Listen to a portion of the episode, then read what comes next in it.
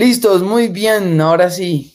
Gracias a todos los que están aquí, todos los que nos ven después, todos los que nos escuchan en el podcast. Bienvenidos a Desentrañando Maravillas. Hoy tenemos nuestros versículos 8 y 9. Si ustedes vieron en la descripción del video, en tanto en Facebook como en, en, YouTube, usualmente siempre pongo las descripciones, pero solo en, el, en, el, en, en Desentrañando Maravillas el, en YouTube el canal de Desentrañando Maravillas, así se llama, si lo pueden buscar, Desentrañando Maravillas. Mm, pero hoy sí decidí ponerle en las otras también, ¿listo? Y, quiero mirar este versículo 8 y este versículo 9 eh, en este ratico que nos queda rápidamente para hablar un poco acerca de esto porque es bien, bien, bien interesante. Voy a leerlo desde el 7 ya venimos eh, desde el versículo 1 del capítulo 4, de hecho venimos desde todo Filipenses, hemos visto temas que se repiten como es la alegría, el regocijo. Ayer explicamos que era el gozo en el Señor y la diferencia que eso tenía con la alegría y de cómo el gozo puede estar incluso en medio de la tristeza, el gozo del Señor no, no necesariamente tiene que irse cuando estoy llorando. Em, sin embargo, se revela de, manera de alegría, pero vimos, bueno, vimos esa, esa, esa diferencia, hicimos esa distinción, hablamos de, la gentileza, sea conocida por los hombres, si recuerdan muy bien. Eh, hicimos hincapié en ese, en ese pedacito del Señor está cerca y de por qué Pablo lo estaba usando. Y hablamos en el versículo 6 acerca de la oración constante y permanente y perpetua del cristiano y de cómo la oración y el riego, ruego tienen que ser eh, constantes y todo el tiempo. Y, ahí cerramos eh, hablando de esto, porque dice, por nada estéis afanosos, y dijimos que eso solo se podía lograr en un corazón que en todo presenta oración delante del Señor, que no es no estar afanosos. Eh, piensen cuando están preocupados, oren cuando están preocupados, ¿no? Él dice, en todo, en todo, en absolutamente todo, oren y el corazón que está en absolutamente todo orando, cuando viene el momento difícil, no aprende a orar, ya sabe orar, lleva entrenándose para orar y cuando está en el momento difícil sigue orando, sigue presentando ruego, sigue presentando súplicas y es por eso que ese corazón puede evitar el afán sin sentido. Em, y todo esto lo mencionamos ayer.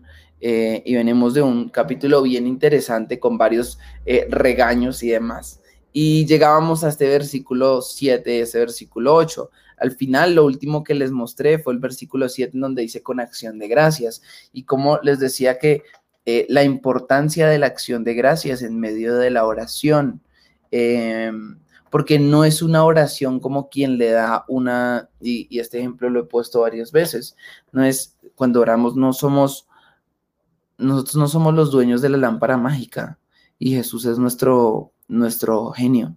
Pero muchas veces parece que, que, fuera así, ese fuera el caso, en donde el cristiano se considera el dueño de la lámpara mágica y le está diciendo al genio, haz esto. Y le está diciendo al Espíritu Santo, haz esto, te ordeno que hagas esto. Mm, y hemos confundido ciertas expresiones con poder. Y son expresiones, yo creo, supremamente hirientes hacia Dios cuando le ordenamos a Dios que haga algo, eh, no mostramos acción de gracias, no mostramos un Señor, te agradezco, porque si tú lo quieres hacer, lo vas a hacer. Eh, sino, sino mostramos en búsqueda de este poder en donde decimos es que si yo hablo y lo profeso, entonces es hecho. Se nos olvida la voluntad de Dios y nos salimos de entender quién es Dios. Pero si entendiéramos, y hay algo que ha resonado en mi corazón desde el domingo, acerca de la palabra que, mi papá predicó, si entendiéramos la, lo grave que es el pecado, eh, no nos atreveríamos a hacerlo.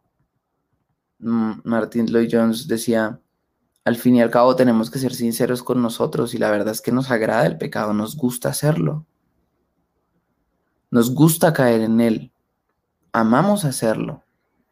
Em, eh, más allá de todo eso, aquí en el, en el, en el, este, en el sentido de la oración y de la, acción de gracias, es, nos gusta sentirnos mayores que Dios, nos gusta sentir que tenemos poder en nuestras manos. Eh, pero lo siento, lo cierto es que el poder que tenemos es porque es, el, es que Él está en medio de nosotros, ¿verdad? No somos superhéroes. Eh, Somos meras vasijas del verdadero poder. No somos Superman, que tenemos poder. Es decir, la iglesia tiene poder y yo tengo poder y mis palabras tienen poder. No, no, no. Cristo tiene poder y Cristo habita en mí. Yo soy la mera vasija.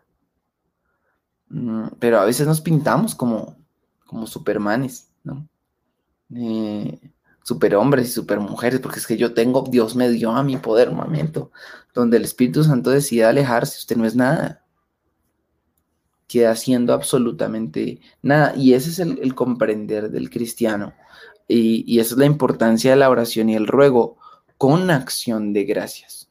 Con acción de gracias. Y les puse el ejemplo que dio Spurgeon acerca de este joven, este hijo de su papá y de su mamá, que es bravo, que es histérico, que es altanero, que, que no escucha, pero que se mantiene en oración. Y su mamá le dice, yo no creo que usted ore, porque si usted orara sería diferente. Y él dice, no, yo sí oro y oro mucho. Y oro para que Dios les enseñe a ustedes a aceptarme como soy. Y él decía, esa es la diferencia de una oración con acción de gracias. Y no, es una oración, una oración. Y, concluíamos ayer y decíamos, ¿cuántas oraciones habremos levantado al cielo para que el Señor acepte nuestro pecado? Y eso es terrible. Para que el Señor acepte nuestro pecado. Y eso, ¿cuántas oraciones habrán sido inválidas frente al Señor que nosotros hicimos? Inválidas. ¿Cuántos decretos que hicimos, decretamos que esto va a pasar, fueron inválidos frente al Señor porque el Señor dijo, yo no quiero que pase. ¿Mm? Em, y, y concluíamos este tema ayer, o hablábamos de este tema ayer y de cómo la acción de gracias es supremamente importante. Y entonces en el versículo 7 dice, y la paz de Dios, y este pedazo va a ser bien importante, y la paz de Dios, que sobrepasa todo entendimiento, guardará vuestros corazones y vuestras mentes y vuestros pensamientos en Cristo Jesús. Y si alguno ve, pido perdón porque lo tenía al revés, muy bien. Y la paz de Dios, ¿verdad? Aquí menciona la paz de Dios que sobrepasa todo entendimiento. Y a pesar de que este concepto es espectacular, no voy a quedarme ahí hoy en hablar de cómo la paz de Dios sobrepasa todo entendimiento y va más allá de lo que nosotros podemos pensar, analizar y entender. Em, dice, guardarán nuestros corazones y nuestros pensamientos. Y esto, esto va a ser importante porque fue lo que puse en la descripción, en la descripción del, del, del capítulo de hoy. Si ustedes ven la descripción y la leen, van a darse cuenta que yo puse acerca del pensamiento y de la acción. El versículo 9 va a hablar de la práctica. Practica todo esto. Hazlo. Hazlo. La mayoría de nosotros quiere centrarse en la práctica y en la acción. En el, en el hacer. En el yo sí hago esto, en el yo no hago esto. Pero la práctica y la acción tenemos que entender algo que cuando nos centramos solo en esto, no nos estamos diferenciando mucho de la ley. No estamos rompiendo mucho el concepto de la ley, eh, porque al fin y al cabo la ley se trataba de en, el hacer. Pero cuando Cristo vino, mostró algo diferente. Él mostró que va más allá de solo el hacer. Y aquí algo está diciendo interesante, y es que la paz de Dios guarda mi corazón y mi mente. Y con esto quiere decir que la paz de Dios guarda lo que yo pienso y lo que yo soy. Miren que aquí no está hablando de las acciones, sino de los pensamientos. Y si lo ligamos al versículo anterior, vemos que él está hablando de que no estemos afanosos por nada. Y, y está diciendo, oren en todo tiempo y presenten al Señor su oración y ruego en todo tiempo y háganlo con acción de gracias. Y cuando hagan esto, entonces la paz de Dios será, no ustedes los que no se afanen, no, sino que la paz de Dios será la que guardará sus corazones y sus pensamientos. No sé cómo pintar un, un cerebrito, vean pues bueno, no parece un cerebrito, pero ya, ya ustedes lo entienden. Guardará los... Uy, no, no tienen nada de cerebrito, pero ustedes lo... Eh, imagínense que sí es un cerebrito, ¿listo? Listo. Eh, guardará sus corazones y sus pensamientos. Una vez ustedes aprendan a estar en todo tiempo en oración al Señor, es lo que nos está diciendo, no se está diciendo usted, cuando digo ustedes no quiere decir ustedes, sino que nos está diciendo. Eh, oración y ruego en todo tiempo con acción de gracias, Él será el que guardará sus corazones y sus pensamientos. Y aquí entonces Pablo se agarra de corazones y de pensamientos. Es supremamente interesante y por eso al, al capítulo anterior le puse hablé de las piezas del rompecabezas que son diferentes pero todas se unen, porque parece que Pablo estuviera hablando de varios temas, pero no, a todos los está hilando. Y viene de hablar de los corazones y el pensamiento y de la paz de Dios que es la que los va a proteger para que no estén afanosos gracias a la constante oración, ¿verdad? Y si quisiéramos unirlo con más arriba acerca de la gentileza y de la alegría que tenemos en nombre eh, en, Cristo Jesús y el, verdadero gozo y de cómo solucionamos nuestros problemas por gracia que tenemos al Espíritu Santo, etcétera, etcétera, todo hila perfectamente. Pero más allá de mirar eso, entonces él hila el versículo 8 del versículo 7 que está diciendo que, que, viene de decir que no estén afanosos, que la paz de Dios guardará sus corazones y sus pensamientos en Cristo Jesús, y lo hila con el versículo 8 y dice, un momento, quiero seguir hablando de los pensamientos, quiero seguir hablando de lo que tienen, de lo que han de considerar antes de entrar a la acción antes de entrar a la acción, que es a la que todo el mundo le preocupa, es que yo hice, es que si yo no hago, entonces todo está bien. Pablo está diciendo, un momento, voy a hablarles de lo que pienso, más allá de lo que hago, lo que pienso, lo que soy, mi corazón y mi mente, la misma que la paz de Dios prometió proteger. Entonces dice Pablo en el versículo 8, hermanos, por último, hermanos, consideren, miren, espectacular, consideren bien todo lo verdadero, todo lo respetable, todo lo justo, todo lo puro, todo lo amable, todo lo digno de admiración. Otras versiones dice digno de alabanza. En fin, todo lo que sea excelente o merezca elogio. Eso es lo que tienen que considerar. Consideren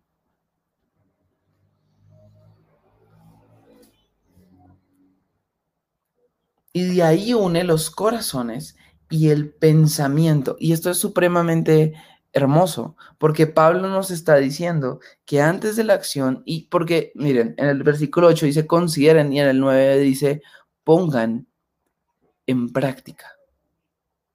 ¿Sí ven la, diferencia?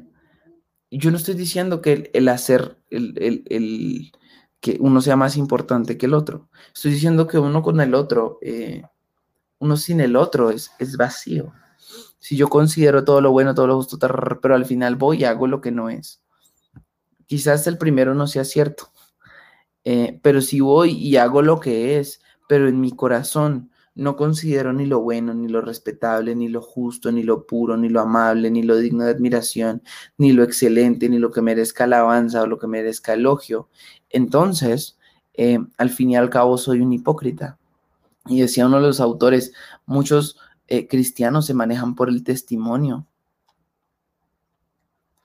Y esconden, y dice él, esconden la música que escuchan, esconden el entretenimiento que escogen tener, llamemos series de televisión, películas, escogen los libros que les gusta leer, esconden, esconden todo esto que son y no lo muestran al mundo para ser testimonios eh, de Dios. Pero dice, un momento, el verdadero cristiano no lo esconde. El verdadero cristiano considera todo lo que es justo.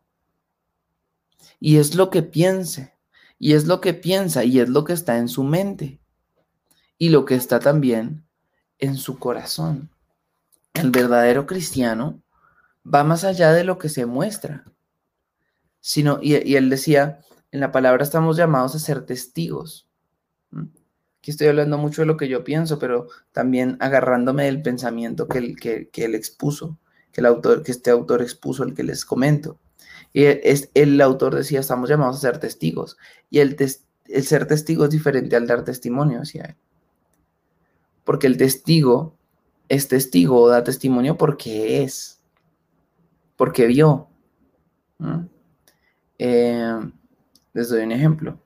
Cuando hablamos de testigos, por ejemplo, testigos de la resurrección, los discípulos, más de 500 personas a las cuales se les presentó a lo largo de eh, una cantidad de gente eran testigos de la resurrección. Ellos decían, yo lo vi, ¿verdad? Yo vi que resucitó. Yo lo vi que murió y resucitó. Em, nosotros hoy damos testimonio acerca de esa, de esa, de que Cristo está vivo, porque vimos que Cristo está vivo, ¿verdad? Eh, pero ninguno de nosotros puede decir, yo vi cuando colgó el madero, murió, y después se me presentó a mí junto con los otros discípulos. Ellos son testigos de ese, de ese acontecimiento. Y nosotros por, fe también somos testigos o testimonios de ese, de ese, de ese, mm, acontecimiento, ¿verdad? Pero una cosa es un testigo, pero una cosa es un testimonio de primera mano y otra cosa es un testimonio eh, de segunda mano. Yo puedo decirles me choqué en el carro y ustedes decir, ay, David se chocó en el carro, pero eso no quiere decir que sea cierto. Testigo fui yo y los que me hayan visto cuando me choqué. Ustedes dan testimonio de lo que yo digo porque creen en, que no les estoy mintiendo. Entonces, el cristiano que da testimonio, decía él, es el cristiano que esconde lo que es, eh, perdón, el que solo es testimonio, esconde lo que es para que el mundo lo vea bien, pero el que es testigo eh, muestra lo que en realidad es, que en realidad pasó, y hacía esta diferencia el, autor. Y es una, una, diferencia pues bien interesante, ¿no creen? Solo somos un instrumento para gloria de Dios, dice Tommy, no para enaltecer nuestro ego, totalmente de acuerdo. caemos en el pecado inicial de creernos o querer ser como Dios, totalmente de acuerdo. Dice Angelita, el orar en todo y por todo y ser agradecidos nos lleva a estar en comunión permanente con el Señor y nos mantiene en perfecta paz en el corazón y en la mente. Amén. Y entonces llegamos a este, eh, consideren, y creo que hoy simplemente es un espacio para pensar en qué es lo que pensamos. ¿Cuáles son nuestros pensamientos? ¿Cuáles son, qué es lo que tenemos en la mente? Pablo dice que el cristiano solo debe limitarse a pensar en lo que es verdadero, en lo que es respetable, en lo que es justo, en lo que es puro, en lo que es amable, en lo que es digno de admiración, en lo que es excelente y en lo que merece, elogio. Y miren que más allá de todo esto, Pablo incluso se está saliendo a temas eh, que no necesariamente tienen por qué ser considerados temas religiosos. Yo puedo hablar del ejercicio, como por ejemplo, puedo hablar del ejercicio y, y no estaría hablando de un tema malo. Él dice que es un tema amable, es un tema puro, es un tema que merece elogio, es el cuidar mi cuerpo.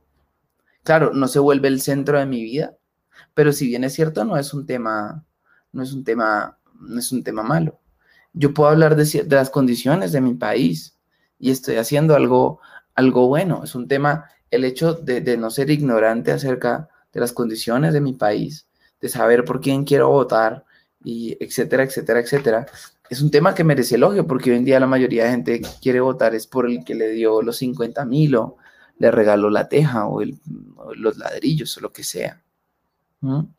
Eh, o el tamal, porque por un tamal venden el voto. Entonces, son temas que se salen de lo religioso, pero Pablo dice, em, consideren lo que es bueno, lo que es respetable. Obviamente entrando, aquí entra todo lo que es todo lo que tiene que ver con Cristo. Hablen de temas, piensen temas eh, correctos, correctos. Y, a veces no es, tan, no es tan fácil, ¿verdad? A veces hay temas que, hay series que, no sé, empieza uno a pensar, empieza uno a, reconsiderar lo que ha visto, lo que es. Y que como cristianos a uno le dicen, ay, usted es un religioso, pero, pero no es que sea de ser religioso. Yo dejé de ver una de las de las que llaman la mejor serie o de las mejores series que han habido, que es la de Breaking Bad. Perdón, Breaking Bad no, sino la de, ¿cómo se llama este señor?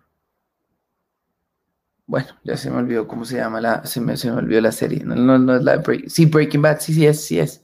Y, y entonces está ese señor y, y, la trama es buenísima y me vi los primeros capítulos y esto es buenísimo. Pero empecé a pensar, bueno, ¿y, de qué habla esto? Y habla es de drogas, de, del, consumo de drogas, de violencia, eh, y no tiene otros temas. Ese es, el, ese es el tema, de cómo esta persona se va volviendo mala. Eh, Y es buenísima, la trama es buenísima, pero dije, esto no hace parte ni de lo respetable, ni de lo justo, ni de lo amable, ni es digno de admiración. Eh, y, lo lleva a uno a admirar a este hombre que hace una metanfetamina genial. Imagínense lo que uno admira. Uy, este tipo es un berraco, creó una metanfetamina genial. Eh, o sea, una droga genial. Uy, qué man tan duro.